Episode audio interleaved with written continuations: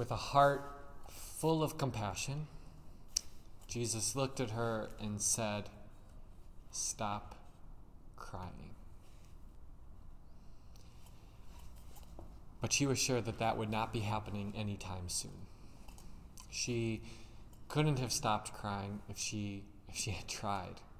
And, and didn't this man know that the tears were not just some some faucet you could turn off?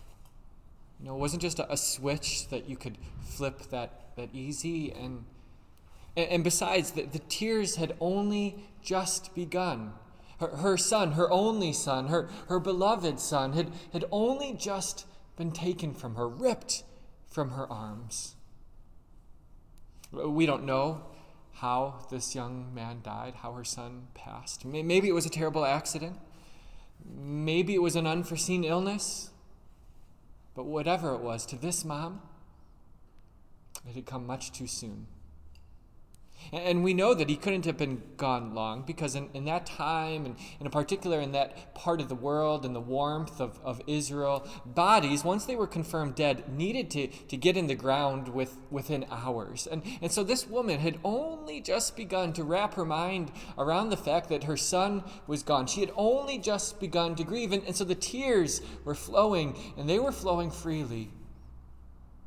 And it was in between the tears that, that her mind was full of questions like, like why? Why, God? Why would you let this happen? First, my husband you take from me, and, and now my son? And, and why now? Why so young? Why, why me, God? Why have you left me so alone? It, it, didn't matter to her that there was this crowd of, of people mourning along there with her, walking with her to the burial site. She didn't see or feel any of them. She, she felt totally alone.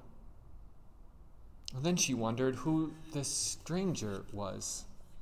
Maybe better said, who did the stranger think that he was? After all, everything had been taken from her. Her, her husband, her boy, her entire world was gone. And, and now this man wants to take the only thing that she has left her, her grief and her tears. No, she, she, she will not let him do that.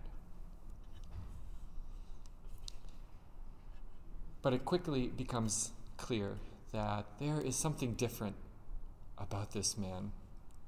She has to wonder for just a second whether he's the crazy one or, or, or whether it's her. And, and again, it happens so quickly um, amidst all of the chaos the, the mourners mourning, the wailers wailing, the criers crying. But, but then she notices that this stranger begins to touch her boy's coffin. This man chooses to make himself impure according to God's law and, and chooses to dirty himself in the presence of the Heavenly Father and all these people here by, by touching that coffin. And, and, and why, she has no idea.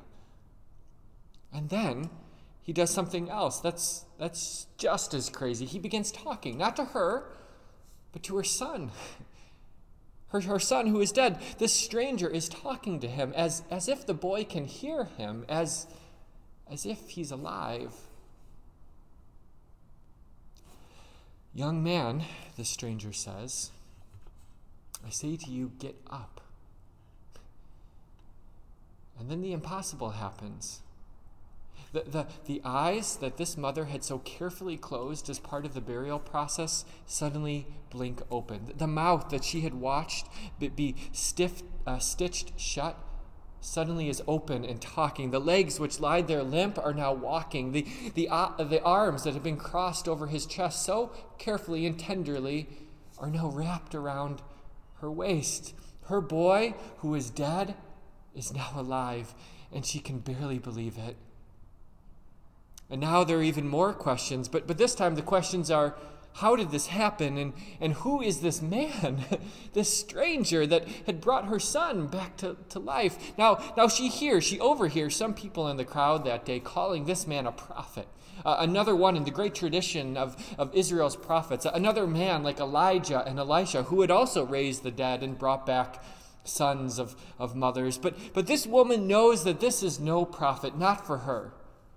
No, this man for her this man is her Savior. It takes her a few minutes to realize it. Uh, but, but as she wraps her arms around her boy, she realizes something. She stopped crying. The faucet has been turned off, the, the switch has been flipped. The tears, they've been replaced with, with laughter and smiles.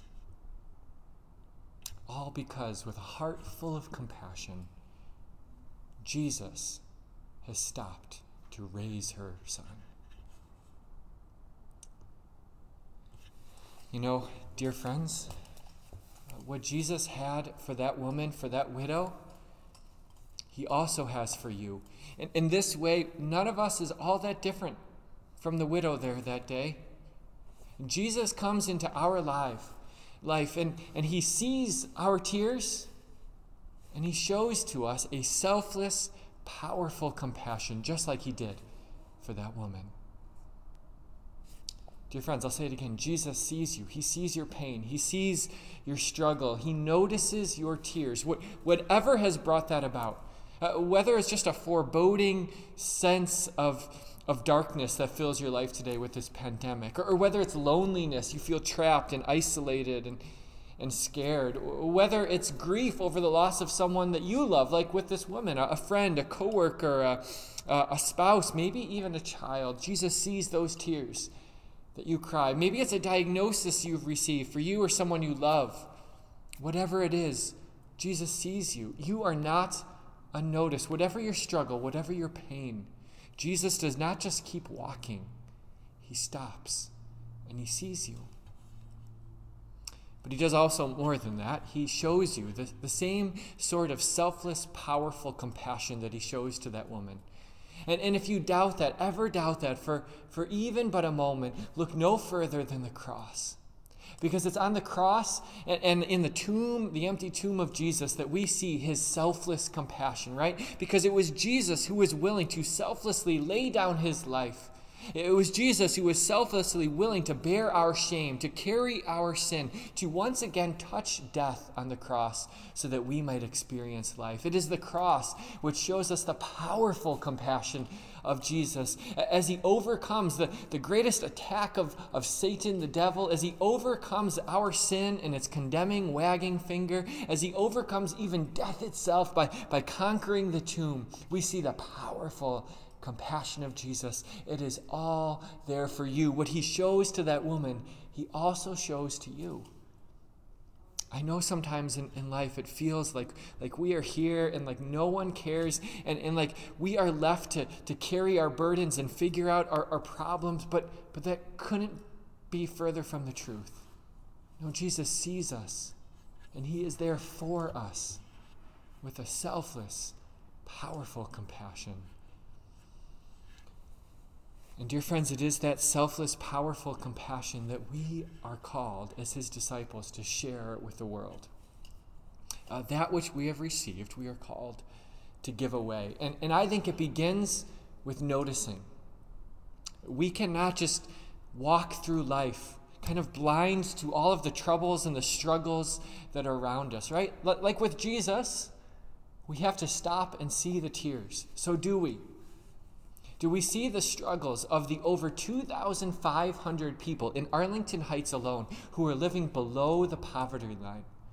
Do we see them as they struggle to put a roof over their head and food on the table? Or, or do we just shift that responsibility and, and tell ourselves, well, that's for the government to figure out or, or some sort of social agency to solve, right? Do we see them in their struggle?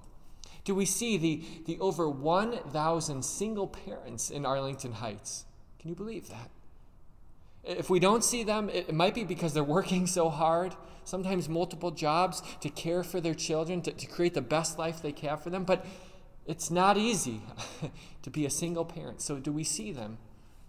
Do we see, can you believe this, the over 14,000 foreign born immigrants among us here in Arlington Heights?